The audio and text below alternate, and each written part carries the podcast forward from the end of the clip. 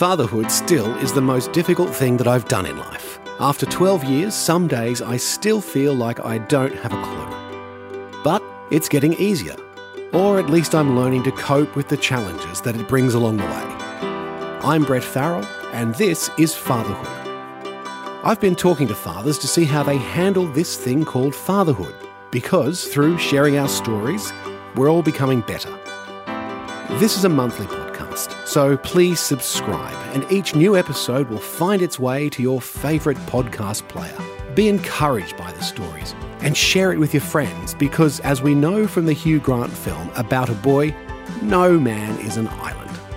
In this episode, I talk to David Smallbone, better known as Rebecca St. James, and for King and Country's dad and manager.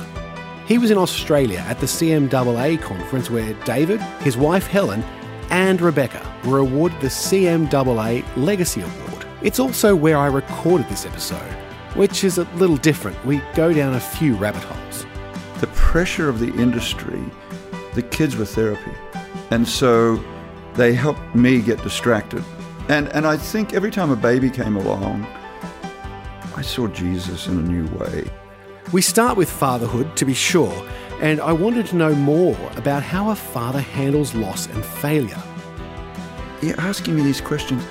The astonishing thing to me, uh, 29 years after we lost everything, is Helen standing by me, no question asked. Even though the hurt is still there all these years later, this is a story about a guy just trying to support his family and make his way in the world. Good nice about anyone. I think you, you worked in the media at some level. David doesn't distinguish his family life from his family's professional life, so the words children and artist are used interchangeably. I'm Brett Farrell, and this is David Smallbone on Fatherhood. What was it like the day, like the exact moment when Helen told you for the very first time, we're going to have a baby? What goes through your head then? We'd been married year and a half. She's an occupational therapist. She didn't like being an occupational therapist. She had let me know I want to have children sooner more so than later. And we fell pregnant pretty quick. I don't remember that moment when she told me. I remember the moment when Rebecca was born because I feel suddenly that was the moment when love made sense. You know, first couple of years, you know, I'm a newbie to marriage, jolly selfish music business guy. I've been in music business since I was 16 and I'm now 69. And music business doesn't bring out the best in people. You know, it's egocentric and all that type. So, so I was a selfish guy. And so I think Rebecca coming along two years into marriage was 27, Helen was 22. That was the moment when suddenly everything made sense. Everything just connected. Yeah. And I missed her birth in hospital because uh, she came very quickly. I'd been there and they said, oh, she's not coming for another 12 hours or so. And then she came three hours later. And so. Oh, no. I don't think I missed any of the others, but I did miss that one. Oops. Well, that wasn't Yeah. your fault, though. That was okay. Well, Can't have your card marked for that one. I think I think she I think Helen still remembers it. You know what this meant? Like I was focused on business to a fault. You know, like I'm. If she was to talk to you in a quiet moment, she would probably still say, "Oh, you know, David is still, you know, doing artist development, doing management, doing music ministry, whatever you want to call it. It's you got to use all your wits. You know, like there's uh, a lot of variables." Yeah. you know, developing an artist, there's you got to have the right team. You got to have the the artists have to be gifted. You have to have the right songs. Uh, you have to have the right temperament. You have to be good on partnerships. Yeah. And so, there's always more to do. David's given himself to business, and if I'm going to give that amount of my time and devotion, then I'd want it to be for something that was worthwhile too. And that's how David squared that circle. His devotion to business was not only to support his family, but to promote them. They're his life's work. I'm different in Nashville because I want to go out and try things and fail. Yeah. Nashville doesn't want to fail. Wow. And how do you ever learn if you Well, don't you can't. Someone said the other day, I've seen plenty of successes come out of trying and failing, but I've never seen success come out of doing nothing. Yeah. I thought, oh, and that just that just That's pr- pretty my head. brilliant. I was like, okay, so I am going to fail. That's okay. I need to make peace with that Yeah. and then move on. Yeah. Fa- failure was the greatest thing that ever happened to me. So I'm, I don't want to go back there, but it was uh, really incredible. That's why I wanted to really talk to you because if I just set the scene at the time, I'm going to take. We're going to go back to the 90s, I think. Six kids. You- I mean, you must love kids for a start. Six, then seven came later. We were only going to have four because her parents had four, my parents had four, and then I think with the the pressure of the industry, the kids were therapy, and so they helped me get distracted. And and I think every time a baby came along, I saw Jesus in a new way, and I think every time a little baby came along, it uh, took away a little bit more selfishness. You know what us men are like; we're very selfish, and so there's something in the gift of children. That's you're asking me these questions. The astonishing thing to me, uh, 29 years after we lost everything, is Helen standing by me, no question asked. Tell me about the time. What was going on in your life in the 90s before you ended up in Nashville? turmoil. I, I remember going to Helen, and uh, what had happened, I'd lost everything, and uh, so we were selling the house in Glenorie, and we'd initially put on the market for six hundred, and then we overpriced because it was that extra hundred that was going to help us get ahead, but we ended up selling it for five hundred a year later, and you know, like I was in my third month of foreclosure. You understand all that. They were just about to come and take control. I had a, I had a Mike Warnke tour come through, made good money on that, so I was able to catch up on on my mortgages. What point do you have to go to Helen and say, hey, listen, we've really got to talk because something's happened? Yeah, the thing. It you know like it's funny you ask me these questions because it's emotional for me to answer them because I married a spiritual lady. I took a I took till middle age to get really serious. I was a lukewarm Christian for half my life, Okay. and uh, I had a triple whammy.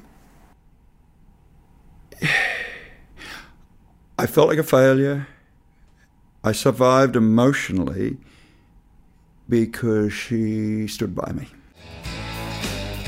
For better or worse, David puts that wedding vow to the test. It's easy enough, I guess, to say on the day. And when he thought that he'd lost everything, he hadn't.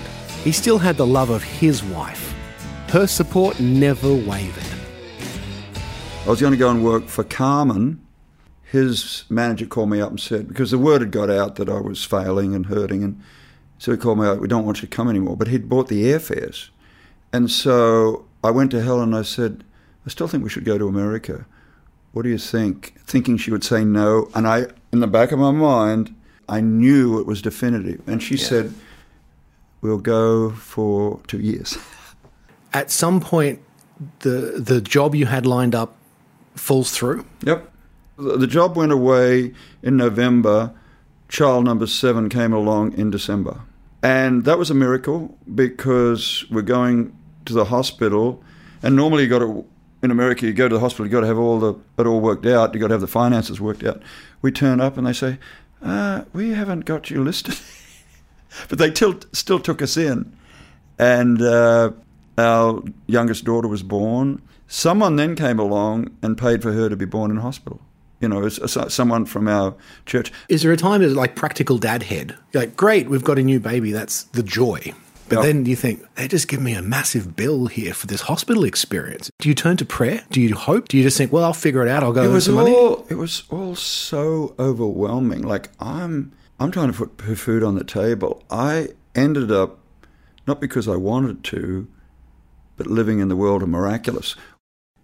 My wife's mother would call once a month in tears on the phone saying, It's not working. Come home. Come back to Australia. Yeah. We had seven children. She never faltered. Like, to be around that great love. I It's humbling, right? I, I I talk about my wife every now and then, and I'm with her, and we'll be out driving or talking or something, and and I get tearful because her unconditional love for me when I was. She knew. She knows my gift set pretty well. She Yeah. knows my strengths and my weaknesses. But to love me through all that, I put it down to I was blessed in marrying a spiritual lady. Like I don't know how that happened. If it were me, foreign country, no job, hospital bill, new baby, six kids, I'd be a quivering mess on the floor at that point. It takes some kind of special self belief or faith and support to cope in those conditions. And that's exactly what David had. The church was putting food on the table. Two local churches took us under their uh, area of responsibility. One Sunday school class furnished our house, and like, I, I saw the hands and feet of Jesus in a way that I've never. That impacts me even to this day. So, and it's one of the reasons when any of my friends or associates come to me negative about the church, it's very hard. Yeah. I've seen the church in action. I'm cynical of the music business, Yeah. love the church. I love the message of Christian music. I sometimes think we get confused because uh, we think we're in the music business more so in the ministry. Yeah. I like to think what we're attempting to do. This is a ministry. This is a ministry deal. We're, we're we're involved in sharing the most wonderful message known to man. It's as if the loss and hardship, and then seeing the church in action, are the things that saved him from being another pure music industry cynic. It's those circumstances that shaped him and made him who he is today. One of the guys in Delirious brought this up in his podcast interview with me, and it's been playing on my mind, and I'd love your take on it. Yeah. The idea was you're away a lot. Hmm. And how do you be a father when you're in America six months of the year and your family's hmm. in England? And he says, I think ultimately it's probably better that my kids see a dad who's fulfilled in his calling rather than being necessarily just around, but working in some capacity, not exercising his calling and gifts appropriately. The first is the better experience for the kids. What's your take on that? I've been fulfilled in what I've attempted to do. Now, I got broken. I was broken when I lost everything. I left Australia with, you know, my tail between my legs. And, you know, even coming back for this event that we're at, it's such a. To have our friends and our peers uh, encouraging somebody who most people know our story. You know, most people know that we we we fa- we failed pretty visibly and obviously, uh, but I a weird thing about me is I'm probably happier than most of my buddies of similar vintage. And they're going through their brokenness now because some of your buddies, you get to mid 50s or whatever, you let go, that you're pushed out of the music business. Uh, and I'm still, I'm still in it, and I'm allowed to be involved in sharing the most wonderful message known to man. And my buddies are going through their brokenness now. Either there's challenges at home, or depression, there's depression, or they've been let go. They can't find, they can't use their skill set. I went through that at 40, change at 40, get into your 60s, late 50s, harder to do. And so I look back, I was given this incredible, incredible gift. My marriage got stronger, and I actually saw the church in action. I'm I'm not just a I'm a not a guy in church every Sunday because you know I want, to, I want some good food just for that day. It I'm imperfect. I, I call myself a flawed Jesus follower, but my eyes were open to a better way of living, and I want to shout that loudly. I've now got nine grandchildren, and I'm doing it for them because I I want I want my grandkids to grow up around Christian community. And the culture's trying to stop that. You're seeing it here in Australia in a way. I just look at this political debate that, that in some cases is becoming anti Christian in the front page of the Australian today. And, uh, you know, how can we share this incredibly, this incredible message lovingly and strongly in a way people are going to hear, but not religiously? But I, I say to anybody who's going through a hard time, that's preparation. Preparation for something around the corner. Something better, because that's what happened to me. The thing that we can learn from someone that's been through tough times is that you can get through them. Hindsight's a powerful thing, but if you're in the middle of the storm, you just need to remember that it's not finished yet. I think as parents, we need to be looking at a way of doing life together, more so like farmers do with their children. And, uh, you know, on the farm, the kids are out there helping. If it's a dairy farm, they're out helping milking. Uh, if it's an agricultural farm, they're out there on, on the tractor and things like that. And I probably have a slightly different take. I agree the dad has to be fulfilled. And so I think we've got to be looking at a different model. I'm an apologist for homeschooling. Uh, like our kids, none of our kids ever went to college. Uh, they're all doing pretty well in their different trades. And what they've ended up doing is an apprenticeship. Boys in for King Country uh, did an apprenticeship under their sister. Mm. Joel was a stage manager, backup singer, so he learned all about that. Luke was uh, did the lighting, and we were able to do it together. I think there's something in that. I, you know, one of my comments is that we are a farming community out doing concerts, and I, I think we've got to be looking at ways of spending as much time with our wives and children as possible. The culture is saying, okay, you send your kids off to a Christian school or you send them off to a college. My conclusion after starting off doing that, yeah.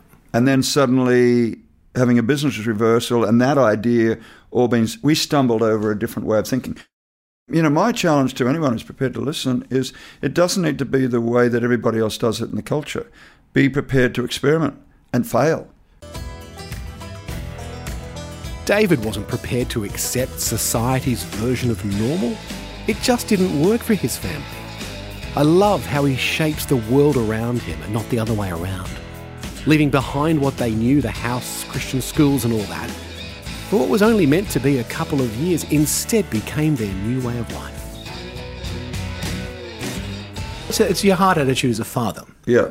How do you bring out their own gifts? What did you do there? Yeah.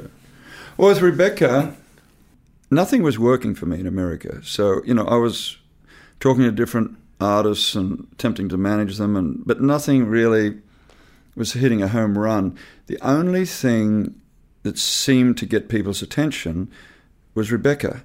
And so, what we would do, probably once a week, we would go down to the basement of the house and we would practice. She would sing uh, with tracks and then talk in between the songs. Because, you, as you know, that's when artists are uncomfortable. They can sing okay, but then when they talk, you know, like yeah. suddenly they, they lose connection. So, I don't think we were over pushy. How do you be lovingly encouraging without being kind of, well, in my world, a show business dad? Now, what I've done as a dad who's managed his children, I have a partnership mm-hmm. with my daughter and now with Joel and Luke and for King Country. So we split the net. With Rebecca, we split the net 50 50. With Joel and Luke, uh, it's a third, a third, a third, and it's uh, we're in this together, good, the bad, the ugly, and I, I tell them everything I know. I still get voted out, and that's very hurtful to a gentleman of increased vintage because you know I've been. you've seen some things. Yeah, this is not my first rodeo, but I, I don't get voted out that much, but uh, I still do. I think it's. Oh, that's really fascinating. You said that that you get voted out. It, it affects you. Oh yeah, it's uh, it's that's the one moment in time when my wife counsels me very strongly, because I'm not a on occasions i have got better at it lately, but occasionally when I'm I'm a man of conviction. I'm very I'm very ministry minded. I'm very artist development minded. And then suddenly I get voted out on something that I think is incredibly important. It kind of drains me for a couple of days. You know, I, I deal with millennials, buddy, and millennials think they know it all, you know? And so Yeah. I'm I'm kind of and I'm I'm a strong-willed dude. Like I, I've I've seen it all. This is not my first rodeo, Yeah. and and I I tell them everything I know, the good, the bad, the ugly. I think most days I'm encouraging, but if Helen, you had a quiet moment with Helen, she would say, "David's got to be nicer. He's just too blunt sometimes." Because because they're my own flesh and blood, I, I go for the jugular and say, "Well, guys, why don't we why don't we think about this?" And she said, "Well, if I if I was nicer in my approach, Yeah. they'd probably listen better." They listen. It's good. It's very functional. We probably have one of the most functional artist manager relationships in Nashville. if we can talk about in, in the sense that there's Rebecca, then there's For King and Country. Hmm. In some respects, Rebecca's career was pre-internet, and For King and Country is post-internet. As a dad, you still had to be a dad to all these kids through that time continuum. Hmm. What's it like being a dad now in a post-internet generation versus being a dad in a pre-internet generation? We were with Rebecca. We used email more so more aggressively than anybody else there. We built up a list and we communicated with those people via email. We do a newsletter every week, and and we would uh, I forgot what they call it, but we'd have people writing back to us, and uh, I don't know if there's there's just so much more volume you know, like in our world, uh, what do we got? We got close on a million on Facebook. With we, we don't have huge numbers, but they're very reactive. We've got six, seven hundred thousand on Instagram. We've got a hundred thousand on Twitter. One of my roles is I watch that very. Cl- I'm I'm trying to. Okay, what's my? I'm really big picture, really small picture. I'm looking. I think maybe I'm doing a better job today because I'm I'm watching all the data. I'm watching, okay, how can we connect this incredible message with these people? So I'm I study it maybe more so than any other manager in Nashville because the other managers have four or five acts. I just have for King Country and Rebecca. And Rebecca is just starting all over again. So I I think main difference is better intelligence. Uh, we Do you have to protect them from that as well? Like, do, do you, do, when you're looking at all this data, do you see stuff and go, "Oh man, they, I've got to make sure they don't see this because that's not no, encouraging." no, I, I, no, no, I, I, no, that's what I want. I, no, that's my strength and my weakness. There's no, there's no secrets in, in my management style. Some managers do protect their artists, and I, I would go as far as saying to you, poor management, because that the, the artist ends up thinking too highly of themselves. We're, uh, we're pretty. Open and honest. I would go as far as saying on occasions brutal. How do you protect your kids from that craziness? How do you teach them, hey guys, here's what's real, here's what you need to know, here's how you need to be and act and guard your hearts? Because we are in the crazy business. I think it's pretty. It's sim- it's it's got more simple for me as I got older. I think on all the important questions now is what is the Jesus answer. The problem with the Jesus answer, a lot of times it's a long term answer. It's not immediate gratification. So what happens in Nashville? People make the commercial answer, which will give them a lot of money next week, but that's not the best long term answer. So you know, and that's why I think mentors and accountability is so important. I think wives are so important because they know you and I well. They know our strengths and weaknesses. I wanted to talk to David because I wanted to know how you recover if you lose everything.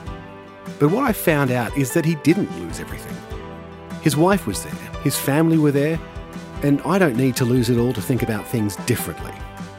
But if I ever did face tough times, like David, I hope that the church comes through.